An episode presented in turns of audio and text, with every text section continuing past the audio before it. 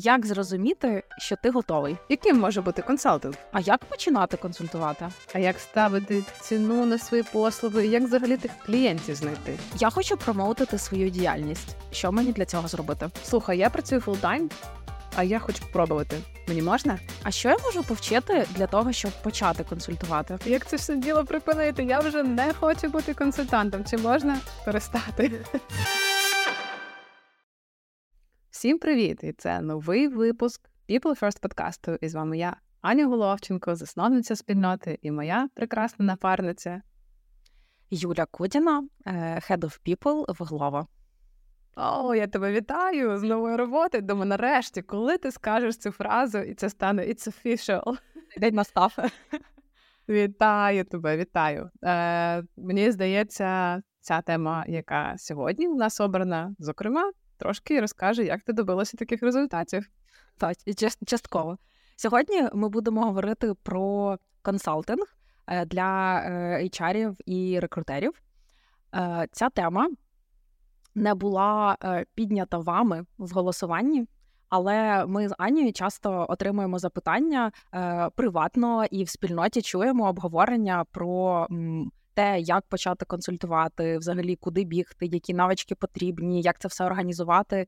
Е, і я не знаю, е, яка потрібна допомога, скільки це може коштувати, і так далі. Тому ми вирішили, що варто підняти цю суперцікаву тему і поділитися з вами своїм досвідом. А ще ми вирішили підняти цю тему, тому що здається, що це трохи табуйована тема. У нас, наприклад, люди починають консультувати і не узгоджуються зі своїм поточним роботодавцем. А ще люди бояться стати консультантом, наче для цього треба якісь спеціальне там, як то посвята, да, там все, Юлія, дозволяю нарешті консультувати людей.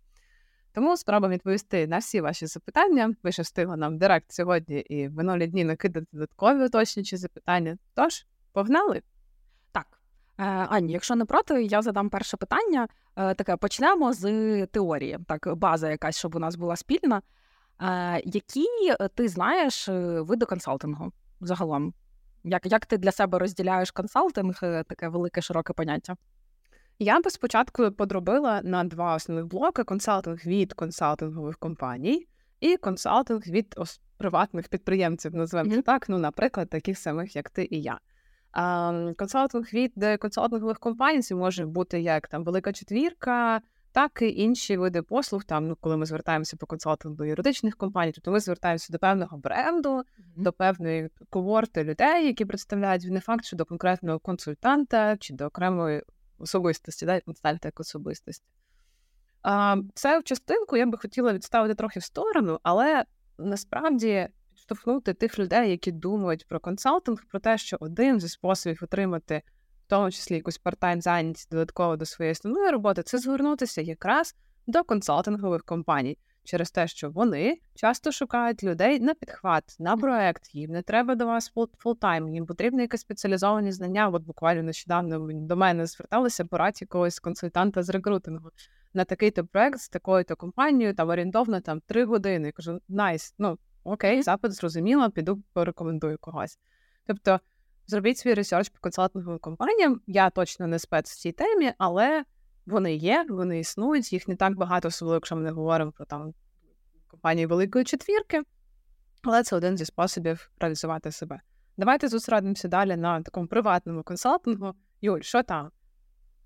Ну, якщо ми говоримо в розрізі HRR спільноти і що це може бути, то це або знову ж таки додаткова діяльність, якась так парт-тайм, фріланс можна назвати для себе, для душі, хобі. Е, я це дуже по-різному називала для себе особисто. Е, або це е, перехід в консалтинг і робота на себе full-time.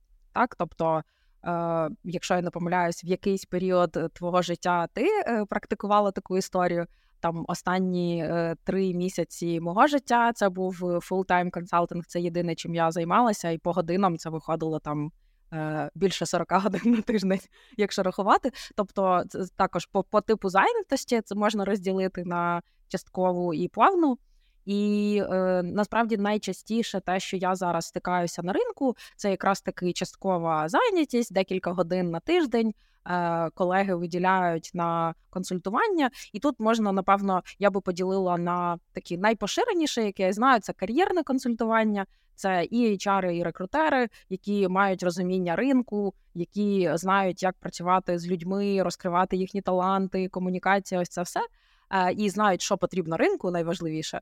Е, вони йдуть в кар'єрний консалтинг, але також це може бути консалтинг безпосередньо по експертизі, там я не знаю, hr процеси, рекрутмент процеси, щось е, е, розпочати в компанії, або там потрібен погляд зі сторони для того, щоб ну аудит провести, наприклад. Тобто я би його також розділила е, на таких два типи: це індивідуальний консалтинг і бізнес-консалтинг, якщо ми заходимо в компанію, в команду і якось їм допомагаємо.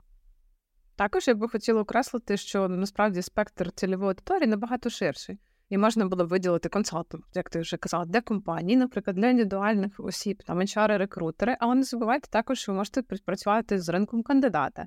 І, наприклад, якщо ви рекрутер, ви можете допомагати кандидатам готуватися до співбесід, рев'ювати резюме, брати участь в якихось додаткових проектах, як лектор. Ви можете стати речі, таким консультант, який провайдить послуги різних тренінгів та вибрати якусь одну собі тему, наприклад, там не знаю, фідбек або whatever, підставити свою назву, і, наприклад, постійно промоутити себе як е, такого спеціаліста в цій темі і mm-hmm. проводити тренінги. Тобто для вас це теж може бути і широка аудиторія. Клас. Е, От знаємо ми, що є такі типи консалтингу. Е, І от е, щось там починаю відчувати, Аню, що я я би хотіла спробувати, так? Е, але не впевнена, що я готова до цього. Е, Які б ти дала поради е, щодо того, як можна зрозуміти, що час настав, і е, можна пробувати щось там інше, а не full-time робота в компанії? Послухайте своє серденько, сказала би я. Це дуже класно, так. Але насправді є декілька зовнішніх тригерів, які можуть вам підказати, що є певний попит конкретно на вас, як на спеціаліста. Це може бути е, знов таки рекрутери, які стукають до вас, наприклад, навіть якщо ви full-time зайняті десь, а до вас все одно хтось стукається, чи з попередніх компаній, чи там просто з ринку і намагається вас захайрити. Навіть не на консаль, не на консалтинг, а на full-time. Тобто ви потрібні, ви чимось відомі для цих людей, або ваш профіль чимось зацікавив, ви можете пропонувати в таких випадках так само якусь part-time зайнятість або консультацію. Другий такий дзвіночок це коли е, до вас е, звертаються ті самі кандидати. Ну, ми беремо рекрутера, знов таки ви можете пропонувати такі послуги на ринок, якщо ви чуєте запит від них. Ще один момент це коли ви бачите, що у вас якийсь проект вийшов успішно, тобто у вас з'являється, начебто, якась спеціалізація, це може бути тренінг, це може бути конкретна тема. Не знаю, наприклад, ви супер кльово розібралися в автоматизації якихось hr процесів і готові конкретно з тим допомагати. Ви банально виступили в клубі з цією темою, і вам сипляться питання. Окей, звучить, як я можу допомогти ще комусь. А ви просто пишете дописи в LinkedIn або на платформі People First Club серед спільноти, і бачите, що ваші дописи якісь мають задають інші запитання, або ви бачите дописи інших людей, і ви розумієте, що а ось тут я могла би допомогти. Власне, от це найпростіший, найбільш безпечний спосіб, без жодних таких довготривних комітментів. Все, я там лейбочку на себе консультантка вішаю і буду віки вічним консультантом. Але так разово бачите, коли можете допомогти, спочатку можете це робити безкоштовно, потім пробувати повісити на себе якийсь цінник всі ці зовнішні моменти, такі натяки від всесвіту, конкретні, які вам можуть допомогти зрозуміти, ви цікаві, ага. можна робити наступний крок. Що б ще ти додала?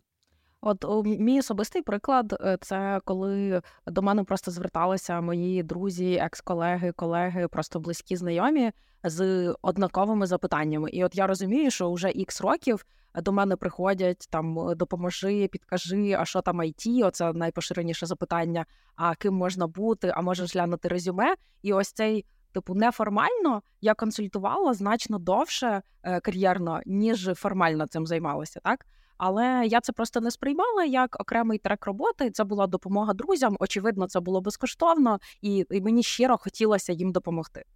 Але в якийсь момент, коли ти вже оформлюєш це як в окремий проект, є якісь умови, е, є якісь там правила роботи та і так далі, то це вже офіційно назвалося консалтингом е, в, в моєму випадку.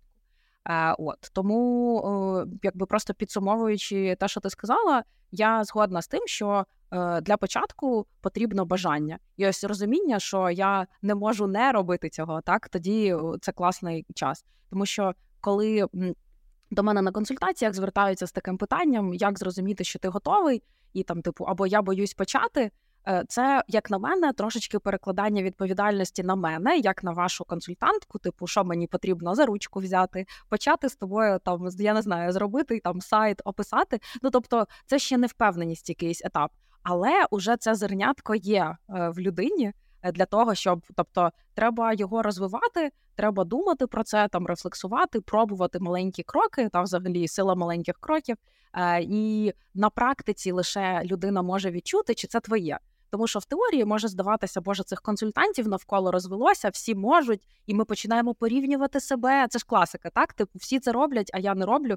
А може воно тобі не потрібно насправді? І поки ти не спробуєш, ти це не зрозумієш. Це правда. Більше того, хотілося б надихнути, що ем, нас не тільки тими темами, про які ми говорили, займаються наші колеги з ринку. Хтось бере супер спеціалізований, наприклад, формат там проведення страцесій, профорієнтація для підлітків комусь цікаве. Не звужуйте свій, тобто не тільки HR рекрутинг темами. Uh-huh. Це може бути фасилітація, може бути коучинг як додатковий розвиток менеджерів, величезний освіта. Так. Угу. Тобто, це можуть бути навіть, е, наприклад, якщо ви спеціаліст, ну, наприклад, я себе можу назвати спеціалістом зі спільноти, ви можете просто мати супермалесенький, вузесенький там спектр послуг, які стосуються тільки розвитку спільнот, і от коли, якщо раптом про це треба поговорити, ви можете звернутися до мене. Власне, тобто подумайте про те, які теми вам дійсно природньо цікаві, які ви продовжуєте займатися з місяця в місяць, незалежно від того, що з ринком відбувається. А, І думайте, ви можете ну, не обов'язково широкі теми мати. Може бути супер вузькоспеціалізовані, просто особливо, якщо для вас це part-time зайнятість, ви б хотіли виділяти по декілька годин на день там чи на тиждень паралельно зі своєю full-time роботою. Тоді це може бути дійсно вузька тема. Угу. Ну і дійсно буде значно менше стресу, якщо ти відчуваєш повну експертизу в цьому питанні. Тобто, навіщо лізти в ту тему, де ти ти мідл, умовно, так? І тоді, звісно, починається стрес, і, типу, я недостатньо хороший, я не можу брати за це гроші. Е, Це наступне питання буде стосовно грошей. Я би сказала, та думайте про цільову, будь ласка, тому що як кожен раз е, на онбордингу спільноти я кажу, так і зараз хочу всім слухачам сказати в кожен момент своєї професійної кар'єри ви будете для когось корисні і потрібні, а для когось зовсім ні. Ви будете суперочевидні і зовсім непомічні. Е, наприклад, людина з роком досвіду може допомогти безкоштовно чи оплачувано там тим, хто тільки-тільки починає, і проводити консультації для них, наприклад, по рекрутингу чи по сорсингу і так далі. А, Або навпаки, наприклад, людина, яка там керувала міжнародною компанією, може допомогти запустити а, офіси, запустити нові локації, допомогти там адаптувати внутрішні комунікації на глобальний ринок тільки тоді, коли ти з цим працював на практиці. Тобто, ваш досвід ваш поточний стан as is, без якихось додаткових освіт, лейбочок і так далі, він вже є величезною підказкою для вас. А чим ви можете бути цінним? А що я робила останній рік? А що я робила останні 5 років? В даному випадку термін настільки важливий, і що я хочу робити далі, над чим я хочу сфокусуватися. Проте, як завжди, думайте про клієнта, тому що шукайте болі, то, що їм болить, наприклад, неважливо, чи це, як Юлія казала, там перевір моє резюме, перестанови Windows, а я не знаю, ти ж програміст. О, тобто це окей, прекрасно, когось болить пристановлення Windows. Ось ваша ніша. Ходіть там е, ввечері по бабусям, пристановлювати їм Windows. Можете навіть безплатно. Тобто, і ще й там чайочку, чайочку їм принесіть, бо вони потребують допомоги. Тобто, слухайте те, що болить ринку, дивіться, які запити є в LinkedIn, дивіться, які запити є ваших колег, спілкуйтеся, ходіть на мітапи, дивіться, як люди що запитують не знаю, в чатах, на вебінарах і так далі. Це все для вас піща для розмишлення, mm-hmm. тобто це ваше те, що вам дасть розуміння того, а що болить, і що ви десь можете з цим допомогти. Угу. Ми тут плавно з тобою почали переходити до питання, е, як шукати клієнтів, яке я вважаю е, одним із найскладніших на старті, от з моїх власних спостережень. Е, що люди губляться, що наче я вже розумію, з чим я можу допомогти. Окей, я це якось там упакувала в якусь пропозицію, умовно там. О, ти вже дуже далеко забігла. Більшість думають, що люди самі, клієнти самі до них попруть просто від того, що вони про це думають. Ну от е, давай давай поговоримо про те е, про старт. Про старт, так. Типу, я вже зрозумію, що я можу робити. Окей, е, що що далі? А, Заповнений профілі в соцмережах. Так. Більше того, в усіх соцмережах, тому що ваші клієнти можуть сидіти в Фейсбуці, хоча ви насправді ніколи ним не користуєтесь. Вас підуть подивитися, хто ви така там. Оце плюсує. LinkedIn, Instagram, все, що зараз тим чи іншим є не відкритим, от чи навпаки не закритим, а публічним, все має бути інтегроване, зрозуміле, одночитабельне, і у вас написано, чим ви там займаєтеся професійно а не тільки там, я не знаю, виховую песиків чудесно, але якщо ви хочете, щоб до вас приходили по послугу, напишіть, що ви HR-консультант, чи кар'єрний консультант, чи коучингом займаєтесь, чи проводите страцесії. Тобто це ключова фраза, вона має бути скрізь, навіть вас можуть загуглити і знайти, якщо дуже захочете. Ну, принаймні, так мало би спрацювати. Заповнені профілі. Що ще? Можна зробити е, окрему сторіночку. Е, де зібрати інформацію про те, які послуги ви надаєте. Навіть якщо ви ще не готові дати повністю вичерпну інформацію, просто хоча б bullet ами дуже коротко на one-page розробити і написати там, типу, е, резюме, е, портфоліо, я не знаю, LinkedIn, дивлюся. Ну, це я з своєї більше історії можу поділитися. Але суть в тому, що е, можна просто згенерувати один куточок, десь в цьому можна там безкоштовний Notion для себе зробити. Можна зробити Linktree, можна зробити Chocolink, можна зробити на Wix сайт. Е, безкоштовний, так тобто, все, що завгодно, де е, ваші потенційні клієнти зможуть зайти і прочитати трошки взагалі, хто така Юля або хто така Аня, що вона пропонує, і ось call to action, напиши мені тут, Е, запиш, задай питання і так далі. Я також хочу сказати, що я бачила неодноразово, коли люди починали з Google доком, просто mm-hmm. розшареним Google доком і кидали його кандидатам, кандидатам, чи це там, наприклад, нарев'ювали резюме, чи mm-hmm. навіть клієнтам. Це працює на старті однозначно, особливо коли ви за це не не просите там чек, не знаю, в тисячі тисячі гривень. Так. Тоді зрозуміло, що навіть сайту немає. Хоча я скажу, це навіть не є блокером. До людей йдуть і без сайту, навіть якщо його немає. У мене немає сайту. Прекрасно. Тобі інстаграм, так? Е, Наступний мій поінт це було би розуміння, як, е, наприклад, уявімо навіть Google сторіночку, просто звичайно Google Doc, де ви написано, що з якими питаннями до вас звертатися. Опис вашої цільової, наприклад, бо може бути, що ви працюєте для і корисні для маленьких компаній, mm-hmm. там до 100 людей, або ви переважно працюєте там з IT сектором чи навпаки там з digital агенціями ваш досвід буде корисний. А, І і як з вами зв'язатися? Mm-hmm. Наступний point, бо це те, що про що часто люди забувають. Ну тут я рекомендую, особливо для початківців, зробити щось максимально з низьким рівнем блокерів, так і створити Calendly лінк або будь-який інший ваш скедюлер для дзвінків. Ем, Класно стартувати особливо, коли не впевнені з коротеньких інтро дзвінків безкоштовних, коли це там може бути 30 хвилин, напевно, менше трошки замало 15, там 45 годин, значить трохи забагато для безкоштовного.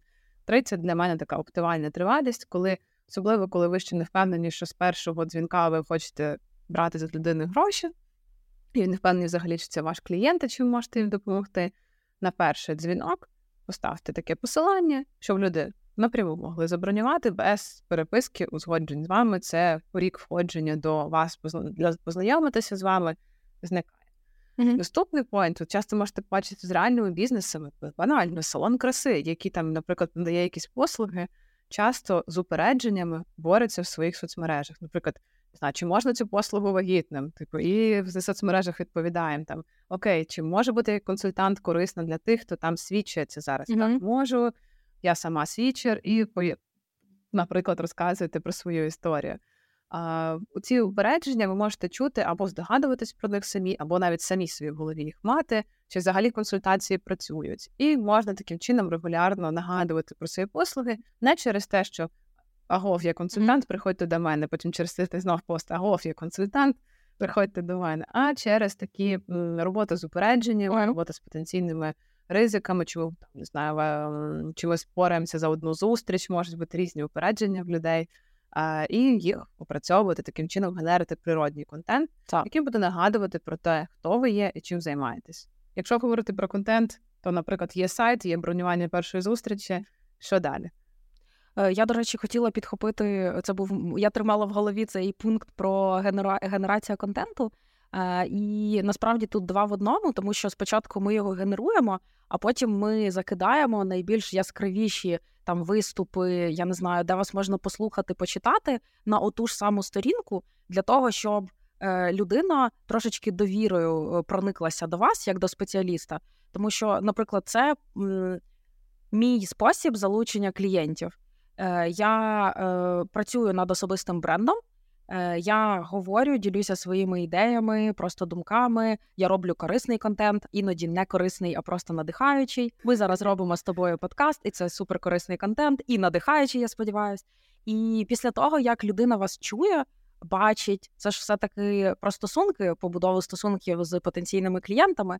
І людина, ви або подобаєтесь, або ні. Бо мені особисто, коли я купую чиїсь послуги, мені супер важливо, щоб ця людина, от у нас був меч якийсь, так? Хоча ми ще навіть не знайомі, але я просто мушу послухати когось, почути е, для того, щоб прийняти рішення, чи готова я там вписуватися в цю активність чи ні.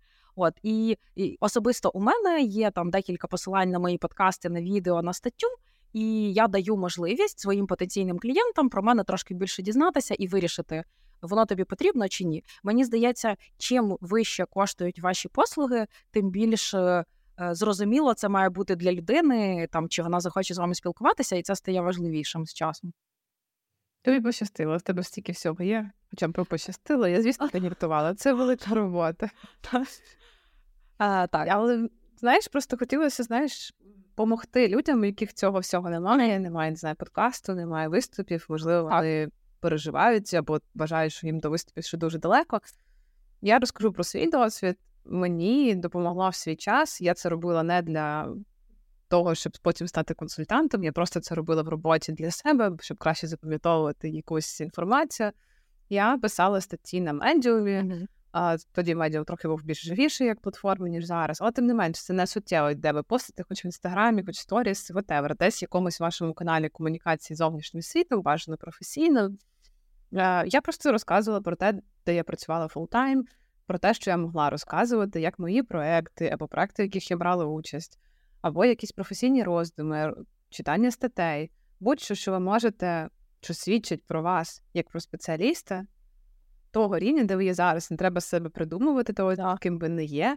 Але, наприклад, ви дійсно читаєте цю книгу, і у вас там, наприклад, є бажання поділитися на невеличкий конспект review, клас, вас вже побачило там, нехай 10 людей. Наступний раз ви написали пост, як ви там поміняли onboarding процес своєї компанії і 5 висновків про це. Nice. Потім, можливо, ви захочете написати статтю на DOU. Це теж вони постійно шукають авторів, і часто це може бути досвід не вас як консультанта, а просто ваш досвід як е, людина, яка працює full-time в компанії і може, наприклад, поділитися якимось досвідом. Так само там Happy Monday, дуже багато статей для HR, теж можна піти, постукатися, пробувати промоутити себе таким чином. Але те, що ви і так я якби нагадую про правила там owned, е, як це owned media, да, тобто ті, е, ті соціальні мережі, якими ви володієте, це ваше LinkedIn, Instagram, Facebook і інші соцмережі, де б ви не були, TikTok, можливо, why not. Але ви через них з певною регулярністю, це може бути раз на тиждень, раз на два тижні, раз на місяць, але з якоюсь регулярністю ви постите професійну інформацію про себе. І не обов'язково це виступи на світових конференціях. Це може бути рев'ю книжок, які ви читаєте. Але це те, по чому, зокрема, ваші потенційні клієнти будуть приймати рішення купляти ваші послуги чи ні. Але далі все одно, навіть якщо ви пишете прекрасний контент, але, наприклад, людина наважилася і записалася до вас на інтрозустріч, все одно далі дуже багато залежить власне від цього такого процесу онбордингу, сейлс процесу вже на моменті зустрічі з клієнтом. Особливо, якщо ми не говоримо про те, коли люди записуються одразу на платну зустріч, mm-hmm. а спочатку йде якесь, наприклад, е, знайомство, а тільки потім платна зустріч. Що ще по контенту? Чи є якісь поради, антипоради?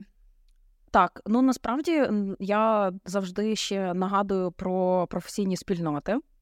Е, на своїх консультаціях про те, що е, своє так більш безпечне середовище це середовище колег, які зрозуміють. І насправді, коли ми говоримо про е, якусь активність, то виступ для багатьох людей це типу щось супер страшне. І я розумію, ну, типу, я там я там була. Ми всі починали з якогось страху публічних виступів. Але е, якщо ти е, присутній на виступі інших людей, Е, ти можеш проявлятися дуже легко. Ти можеш задавати питання, ти можеш підтримувати розмову, ти можеш писати коментарі, ти можеш е, починати розмову в коментарях, так тобто не просто відповідати, а генерити якісь нові теми і так далі. Е, І це вже така публічність, певна, яка мені говорить, що о, ця людина активна у спільноті, їй треба більше за інших. І тому, тобто, ось такі мале е, е, геть маленькі кроки, так тобто, ти навіть не продукуєш якийсь там, я не знаю, документ, статтю е, і так далі. Але е, це вже заявочка на активну позицію, скажімо так. От навіть навіть таке я би е, враховувала.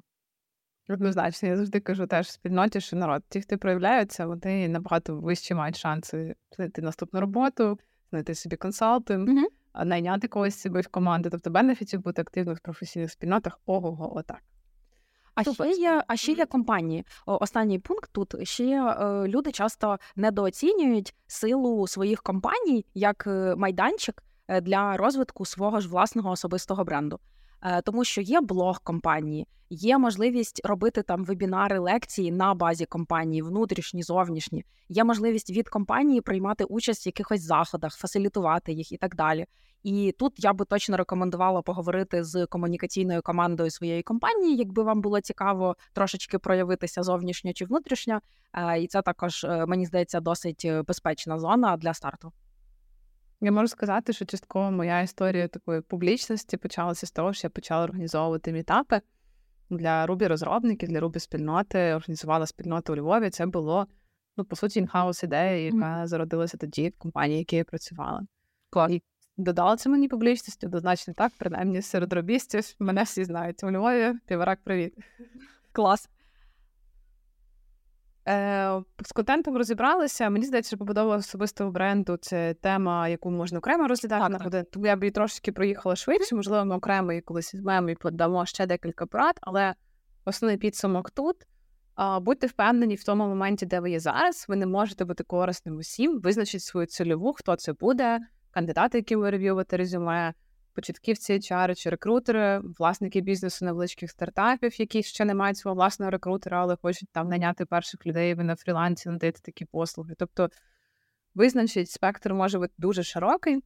Це ви не всім будете корисні, але з тим досвідом, де ви є зараз, де б ви не були, хто б нас не слухав, ви точно комусь можете допомогти. Mm-hmm. І розмір ринку це теж може бути дуже різний. Це може бути тисячі людей, які зараз шукають роботи, кандидати а можуть бути, наприклад, власники малюсіньких стартапів, там не знаю, фінтех, тоді там їх там 10, наприклад. Mm-hmm. І тоді це теж впливає на те, за що ви продаєте свої послуги, е, чи ви виходите на консалтинг на full-time, і, наприклад, вам це дійсно цікаво.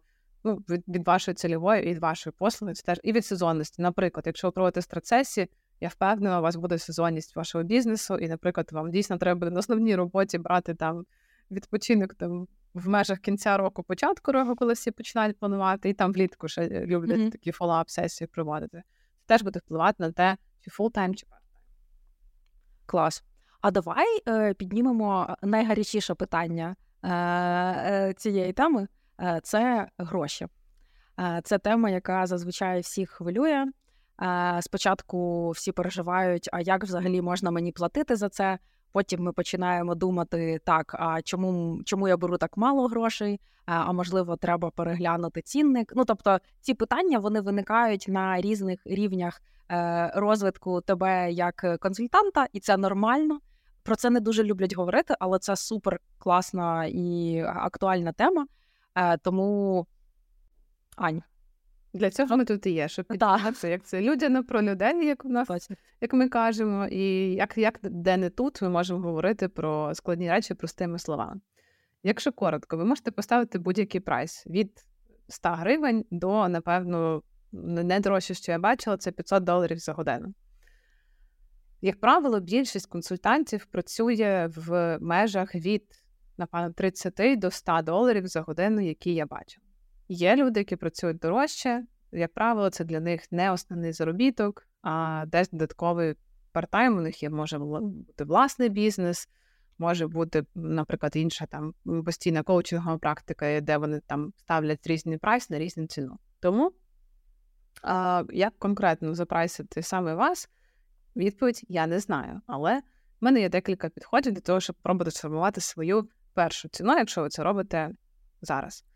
Наприклад, ви можете для себе внутрішньо в голові, можливо, це не буде комунікувати для клієнтів, що перших 10 клієнтів ви візьмете на цю суму, яку ви зараз комфортно. Це може бути тисяча гривень. Наприклад, я думаю, менше точно не варто опускатися, принаймні зараз поточним е, курсом.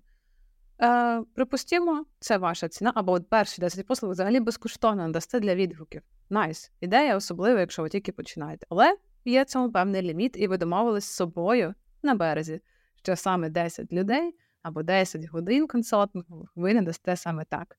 Наступні будуть такі. І, наприклад, якщо відгуки позитивні, клієнти хочуть продовжувати співпрацю, ви піднімете, наприклад, там до півтора тисяч гривень за консультацію. Суперово. Угу. Також, особливо зараз, ви можете пробувати з того, щоб консультації одразу не йшли безкоштовними, а йшли за донат.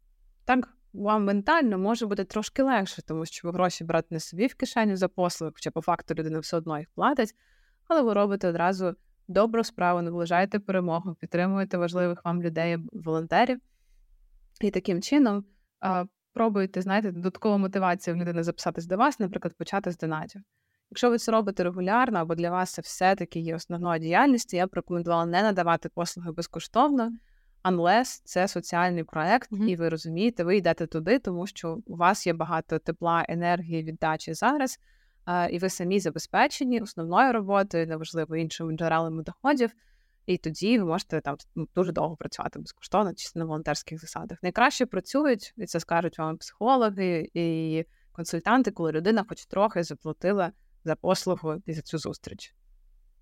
Що б ти додала по ціні? А, Польові дослідження. Тобто е, просто подивитися на те, як е, інші консультанти, наприклад, роблять ціноутворення, е, воно може десь надихнути, десь зрозуміти, яку політику ціноутворення варто обрати собі. Тобто, це повністю нормально, що ми дивимося, як працюють інші колеги. Інше питання, що не е, у всіх це відкрита інформація, але все-таки можна зробити якусь вибірку там серед плюс-мінус свого рівня е- експертів, тому що так не варто себе порівнювати з топ-експертами на ринку.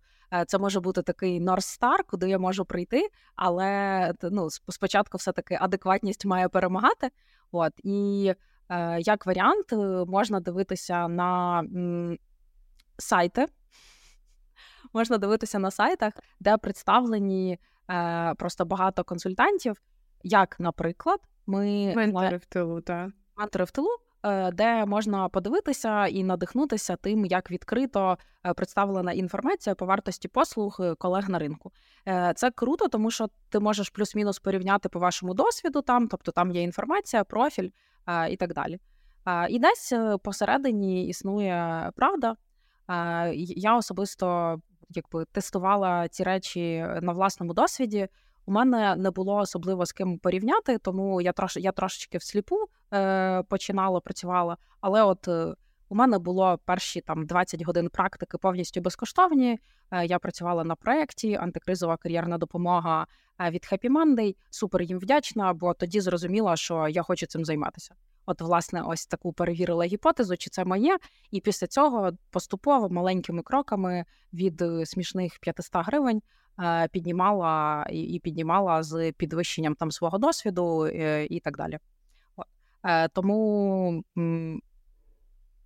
Можна навіть е, Аня, як ти думаєш, до речі, е, питання? Е, чи ок запитувати у колег відкрито? Типу, друзі, там можете мені порадити з власного досвіду? Да? От я початківець. От я прийшла там до тебе, чи до себе, чи до наших якихось колег, і запитую, що ти думаєш з приводу того, там яка може бути початкова ціна? Чи окей це запитувати у колег? Звісно, що окей, питання в тому, наскільки люди готові чесно і відкрити про це говорити. З мого досвіду консультанти достатньо закриті відносно прайсу. А, навіть банально за рахунок того, що вони можуть робити кастомні прайси для різних клієнтів, і це я ну якби під NDA, і відповідно я тобі продала, умовно кажучи, по 30 доларів, комусь mm-hmm. продала по 70, Я ага. не дуже хотіла, бо мені по 30, то й дуже клієнт треба був, і я просто демпінгнула, наприклад. Mm-hmm ну, моя позиція завжди в ціноутворенні була проста: одна ціна для всіх. І я і особливо, коли ти е, працюєш full-time, для мене було важливо надавати послуги тільки тоді, коли, ну, по-перше, я, звісно, можу бути корисним, я дійсно можу в цьому кейсі допомогти. А по-друге, коли за мою роботу я отримую або стільки ж, скільки б я отримала свою full-time роботу, всю ту енергію, яку я потратила або навіть трошки більше. Тоді для мене це в цьому є сенс. Коли конкретно це моя історія. Mm-hmm. З того, що теж я чула, можна піти, е, показати свій профайл людям, які довше консультують. Ви можете їх профіль знайти не тільки на менторі в тулу, а наприклад, на прожекторі, mm-hmm. менторській платформі. Там зараз консультантів просто десятки. Навіть на, на навіть з нашої вузької теми, не беручи вже там маркетинг, не знаю, інші інші, інші теми. Але важливо, наприклад, тільки спитати, скільки там вартість твоєї години. Людина може сказати, може сказати неправду, може сказати бажану ціну. Але стільки, скільки розпитувати, а якого розміру стає проект? Бо буває висока ціна за годину, а, наприклад, по факту найбільше людина бере не разові консультації, а заходить на проект і тоді чарджить не погодинно, а, наприклад, парт-тайм бере там, не знаю, кажучи, є комітмент там по три mm-hmm. години в день працювати з компанією, і там ніхто тобі вже там по 100 доларів за годину не порахує. Це буде прайс, наприклад, там ну, умовно там сума там тисячі доларів в місяць чи три тисячі доларів в місяць, але це не 100 доларів в годину. Mm-hmm. Тому, якби всі ці цифри вони можуть бути для вас орієнтирами.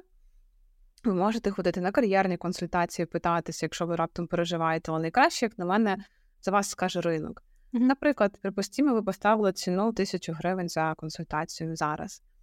І ви зрозуміли, що ви опублікували про це оголошення, регулярно про це нагадуєте, і клієнт за клієнтом у вас місяць вже забитий. Добре, наприклад, це вже сигнал є того, що, можливо, ринок готовий до 1500. Припустимо, ви зробили, зробили невеликий крок вперед, великий для когось, і ем, підняли ціну так побачили, наприклад, окей, частина клієнтів вже не може продовжувати з вами роботу, а вам би дуже хотілося. Таке дуже часто буває в консалтингу, що саме ці люди вам дуже приємні.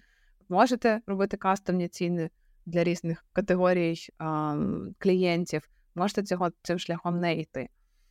І тоді ви бачите, що, наприклад, окей, календар трошки просів, вже не настільки забитий, але я тоді знов йду в рамки там маркетингу, промоушену, роблю якийсь новий нову частинку контенту, нагадую про себе. І от вже бачу знов там, за, наприклад, за місяць чи за три місяці в мене знов календар повний, і я знов готова, я знов відбиваюся від клієнтів, тому що в мене вже черга. Це ну тобто, коли от виникає питання, у мене вже черга, скоріше за все, це для вас сигнал, що ви можете піднімати ціну. Мені піднімати ціну завжди було мега важко. Я тут там не знаю, мене вже буде календар забитий, я буду приходити на останні консультації просто в не знаю, без очей, просто настільки втомлена. Що мені допомогло в свій час піднімати ціну клієнтам? Це дуже сильно заздалегідь попереджати. Для Але мене ти говориш про існуючих, так? Тобто для нових Так, так, це не так. така велика проблема. Якщо це Для нових так. Ну, подобається, не подобається. Ось там, умовно кажучи, мій landing page. Мгм. Подобається, не подобається, йдемо далі. супер. Е, Йдемо говорити, знайомитися, чи може я тобі допомогти. Та тут, власне, все одно буде якесь кастомне рішення для цього клієнта. А для поточних клієнтів, особливо ті, хто з вами там постійно в коучингу, чи на якихось регулярних кар'єрних консультаціях, чи просто на HR консалтингу, чи на рекрутинг консалтингу, е, я попереджала за три місяці наперед. Е, Якщо вам дуже дискомфортно, бо мені супер стресово було комусь сказати, особливо там то один одна криза, то друга криза, що ціна піднімається, ще, начебто, це треба там підтвердити якимось, не знаю, що ліцензіями, додатковими сертифікатами, ще чимось. Там, начебто, мені треба сказати, скільки інвестнула в свою освіту, чи е, скільки я всього зробила за той час, або як я виросла. На жаль, як правило, клієнтам це не дуже цікаво. Їм цікаво ту цінність, яку ти приносиш саме їм, і, власне, прогнозованість своїх витрат. Тобто, якщо вони йдуть з тобою в той чи інший проект, вони розуміють, скільки це буде коштувати, і наскільки як ти, які правила оплати твоїх послуг існують. Чи тільки виключно клієнтські, наприклад, е, зустрічі, а все така job робиться за твій кошт власний. А, чи, наприклад, вони потім в кінці місяця отримують інвойси, там ще якісь не знаю, рев'ю документів, підготовка до зустрічей, і це все теж там по умовних там, тисячу гривень чи, чи 100 доларів, неважливо. Тож попереджайте своїх клієнтів про підняття ціни, якщо це для вас важливо Мгм. і страшно. Ну, у мене це був е, горизонт планування три місяці. За три місяці наперед. В той час ми можемо завершити проект. Я можу знайти заміну, зонбордити іншого консультанта, якщо нова ціна вже, наприклад, не підходить, вписується в бюджети. Ну і це десь про довіру і про те, що мені цінно, щоб ми там доробили, а вже там з, не знаю, з грудня наступного року я там піднімаю ціну. Це дуже по-людськи. Консультант це людина. Так і є, так і є. Е, так, добре, Аню. Е, давай рухатись далі. Е, є ще одна, е, мені здається, також досить гаряча тема, е, хвилююча початківців, консультантів і не тільки початківців. Це поєднання основної роботи з консалтингом.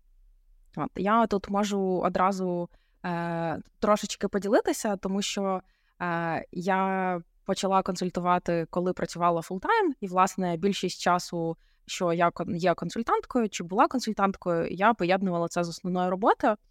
І, і для мене є взагалі єдина е, історія, як це можна зробити. Тобто я не бачу дуже багато варіантів.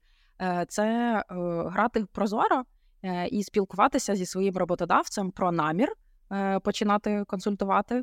Е, Або там про якщо я співбесідувалася в компанію, я про це це одне із перших, що я про себе розказувала. Що у мене є там свої pet проекти, для мене це важливо, і я хочу, щоб ви про це знали, бо я не збираюся від них відмовлятися. Тобто, у мене такі очікування: якщо вам ok, то ми йдемо далі. Якщо вам не ok, то ну, типу, sorry, е, то для мене важливо.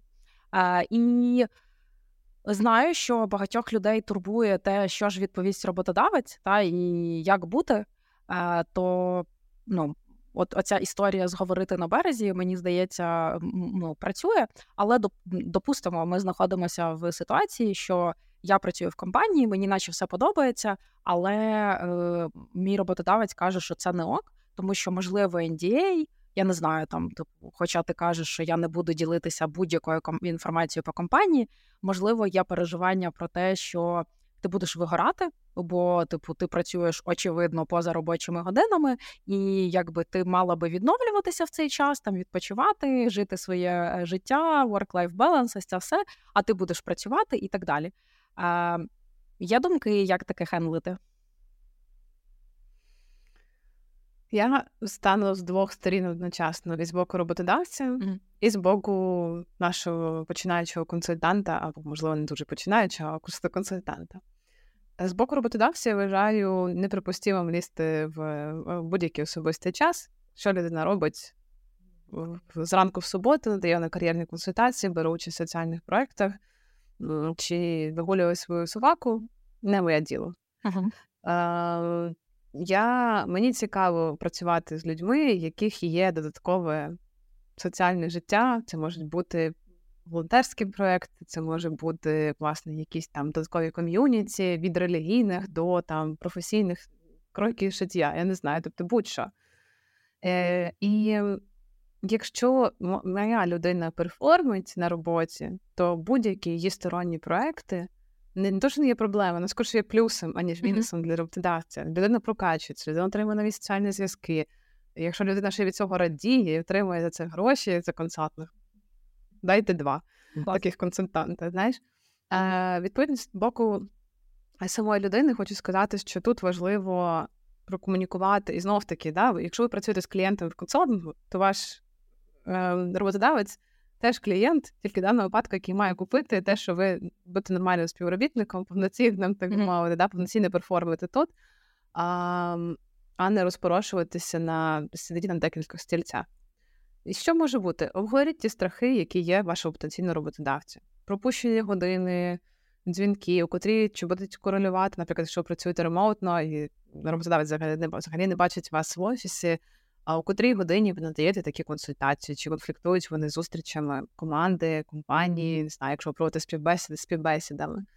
А, в якому обсязі ви надаєте ці послуги? Та? Тобто, чи це дійсно ви збираєтеся весь понеділок на це витрачати, чи ви просто тільки по суботам консультуєте? Uh-huh.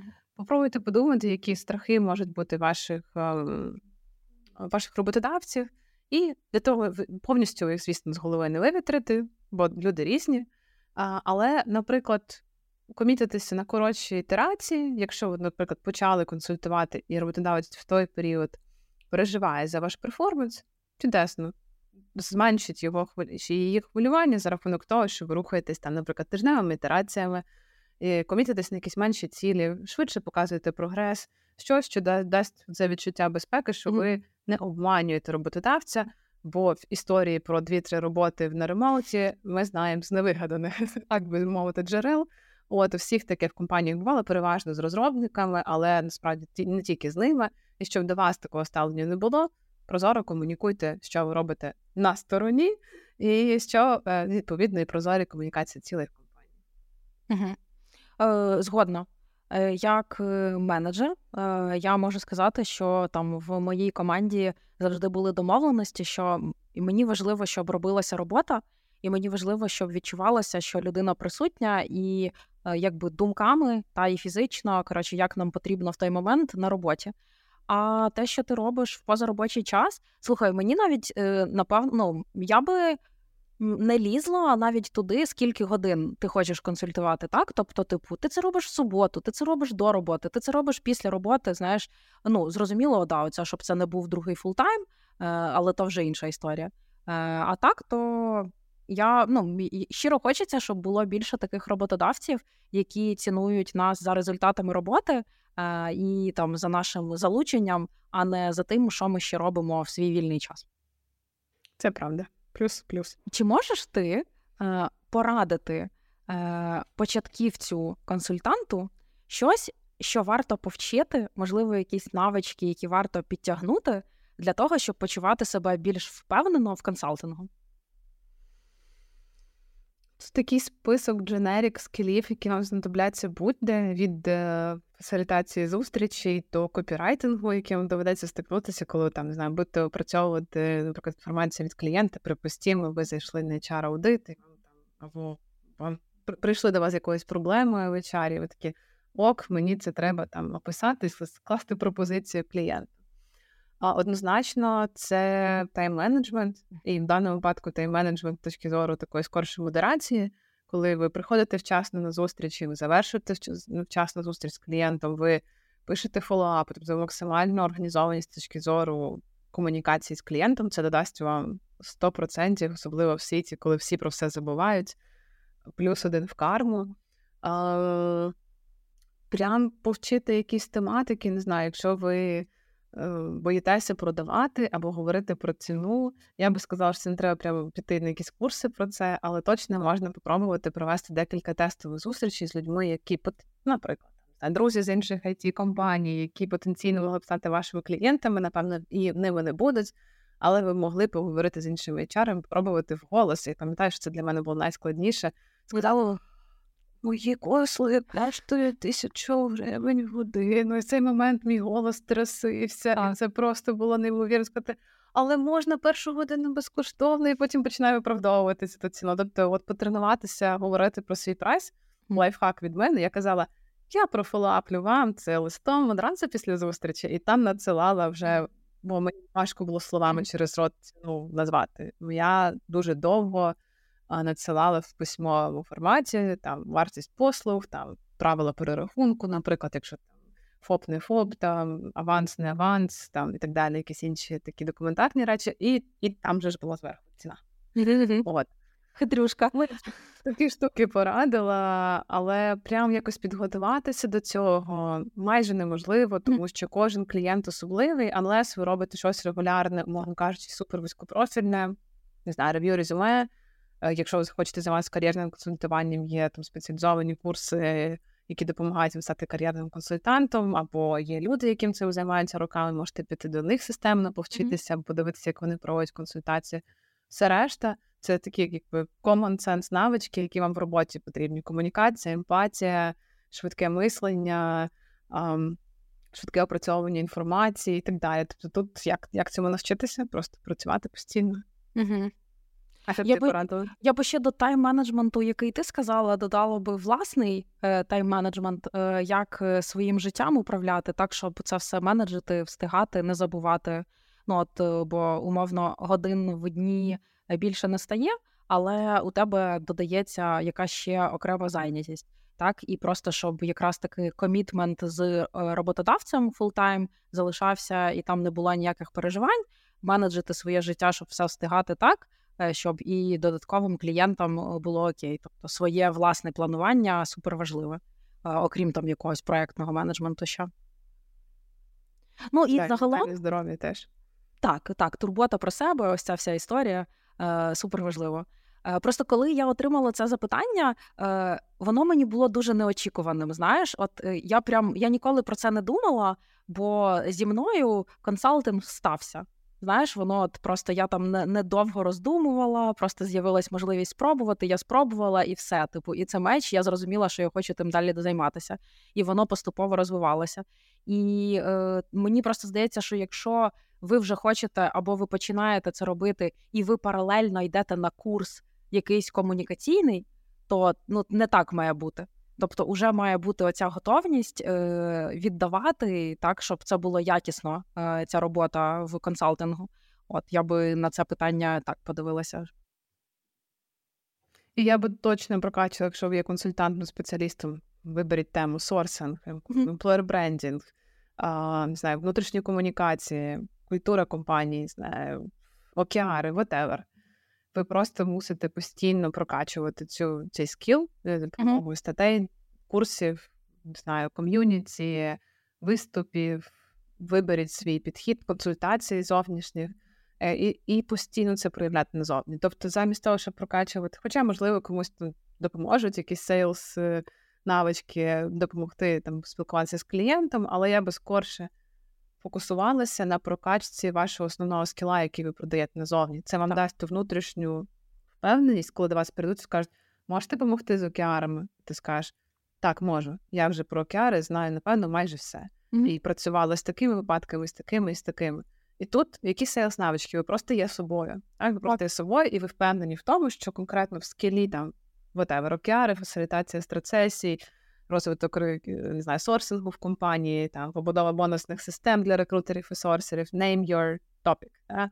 Е, Якщо ви в тому сильні, вам це допоможе з продажами однозначно і з перемовинами з клієнтом. Так, я згодна. Тут е, fake it till you make it е, не працює.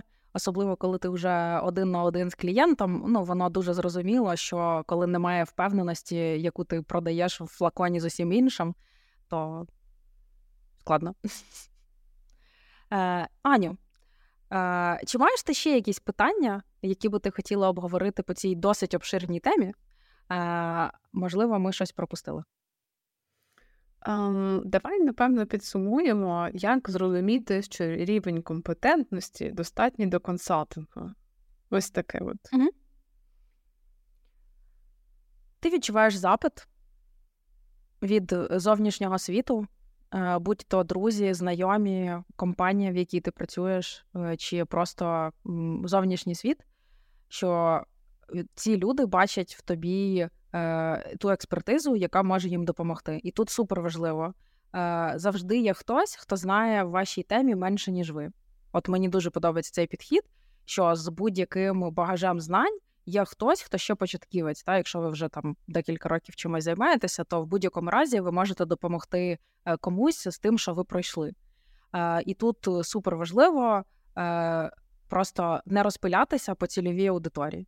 Треба зрозуміти, кому саме ви можете допомогти з впевненістю. І потім поступово можна просто розширяти свою цільову, але поступово в комфортному для вас темпі. І робіть бенчмарк, особливо в спільноті це супер просто.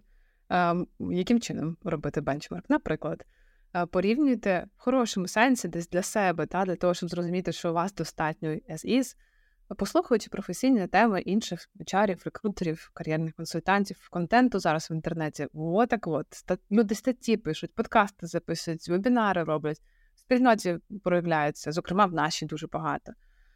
Сходіть на кар'єрні консультації. Якщо ви є учасником клубу, у нас щопонеділка, ой, перепрошую, не щопонеділка, а щомісяця є опція взагалі безкоштовних консультацій. Це для вас прям от бери не хочу. Mm-hmm. Поговоріть, або, можливо, якщо ви працюєте в компанії і маєте досвід замовлення консультантів, поспостерігайте це. Можливо, це будуть консультанти зовсім не для вашого відділу, а ви, наприклад. Е, залучені в там процес пов'язаний там з маркетингом чи з силами, і там і ви б хотіли подивитися, а як там продають, yeah. а як яку ціну ставлять? Бо, як правило, прям супер великої різниці по вартості послуг з того, що я спостерігала між лід консультантами з різних тематик, немає. Підхід, як людина там пропонує свої послуги, який шле proposal на це, як документує, як веде комунікацію, що цінують ваші, наприклад, колеги з sales відділу в роботі консультанта та посилу і так далі ви можете от, робити такий benchmark не тільки в рамках свого ринку. Це допоможе вам відчути впевненість, що окей, мене достатньо, принаймні для цієї теми і для цієї цільової аудиторії в рамках цієї теми. Угу. І якщо раптом ви ловите синдром самозванця, е, про що у нас є і окремий епізод, і взагалі це вічна тема, то ніщо так не допомагає з ним боротися як постійний розвиток, зацікавленість в темі спілкування з спільнотою і отримання фідбеку. І все це ви можете отримати в процесі консультування. Тобто, отримуючи постійний регулярний фідбек від ваших клієнтів і від ринку, можна закрити свої всі питання з самозванцем а, і рухатись далі. А ще наостанок мені б хотілося сказати, що консалтинг це страшно і складно. Поясню чому. Страшно, бо ви приходите насправді з великою метою комусь допомогти. І допомогти, виберіть тему знов таки в якийсь відносно короткий проміжок часу. У вас нема років для трансформації. Вам потрібно чітко проговорювати, що ви можете зробити, чого ви не можете зробити. Часто бувають запит на зміни, але він є тільки в, на, в голові, але насправді на практиці компанія не готова змінюватись. Вам потрібно менеджити як себе, так і людей з іншого боку екрану, ще, як правило, на ремоуті зараз супер складно. В залежності від топіку, від теми і вашого занурення в компанії, ви ще несете ну, якусь свого роду фінансову відповідальність за рішення, які ви пропонуєте, або, можливо, з вами будуть радитися про звільнення тих чи інших людей. Все це відповідально і страшно. Але якщо ви чуєте, що це ваше, стартуйте. Я моя рекомендація, я так стартувала. Стартуйте з благодійних проєктів. Це вам допоможе навіть на цьому етапі, можливо, і зупинитися, якщо ви відчуєте, що це не ваше, але ви зробите добру справу, яка зараз так необхідна Україні. Повністю згодна. І я ще хочу додати, що можливо вам здається зараз, що вам потрібен консалтинг, але можливо це не ваша справжня, не ваш справжній шлях. І я за те, щоб пробувати те, що вам хочеться, але бути чесним з собою, чи воно мене пре, чи можливо, от мені зараз воно не потрібно, тому ці чекіни з собою, типу, це нормально. Не всі мають бути консультантами. Бо мені просто здається, що ця історія трошки почала хайпувати певний час назад, але то точно не для всіх. І от коли там я з кимось спілкуюся, і людина мені каже: Блін, а ти знаєш, напевно ну от е, мені щось не зайшло, от я не знаю, чи мушу я це робити. Так от слова мушу тут не має бути. Це треба щиро, там по любові консультувати, і тоді все буде класно. Клас. Плюсую, і ще би хотіла додати антикоментар. Відносно того, що це страшно відповідально і так далі. Якщо ви хотіли пробувати, однозначно варто попробувати повернути гроші за проект, який не вдасться в кінці. Це буде величезним уроком для вас, можливо, уроком і для компанії, яка замовляє консалтингові послуги. Але якщо раптом не вдасться, пам'ятайте, що завжди є такий варіант. Ви розумієте, що ви не можете допомогти. Угу. Ви красиво, акуратно виходите, допомагаєте знайти заміну, вертаєте кошти, вчитеся на цій помилці. Тобто таке теж буває в житті. І важливий нюанс просто пам'ятати про себе, що помиляються всі, і не помиляється тільки той, хто нічого не робить. Тому хочете пробувати? Пробуйте. Я сподіваюся, що цей подкаст вам допоможе знайти внутрішні опори і стартувати, або, можливо, вийти з консалтингу. Бо так також чую, коли люди займаються консалтингом. Я сама такою була, коли мені настільки було трудно, коли мені настільки було трудно продавати, коли в мене по факту мій заробіток в консалтингу full-time був менше, ніж заробіток в наймі. Mm-hmm. І я перестала бачити в цьому сенс. Мені було цікаво, але мені я не могла забезпечити той мінімум, який би мені хотілося. По факту з full-time консалтингу я вийшла і займаюся зараз цим part, part, part, mm-hmm. part time і взагалі не промовчиться. От тому от така історія теж може бути. Тому, якщо ви розумієте, що це не ваше, виходьте, повертайтеся в найм в такомусь сенсі в безпеку, тому що займатися консалтингом на full-time це повноцінне підприємництво з усіма ризиками, зокрема і фінансовими так само. Аня, дякую тобі е, за цю розмову. Е, я сподіваюся, всім буде дуже корисно. І я нагадую, ми супер вдячні за фідбеки. Де б ви їх не писали нам особисто в Ютубі, тут в коментарях, е, в рев'ю на е, Apple подкастах чи на будь-яких інших платформах. Для нас це така рухома сила продовжити це діло вперед. Пишіть свої кейси, радьтеся з нами, а ми будемо доставляти корисний контент зразу до вас. Всіх обіймаю і гарного часу дня, який момент ви нас не слухали. До зустрічі!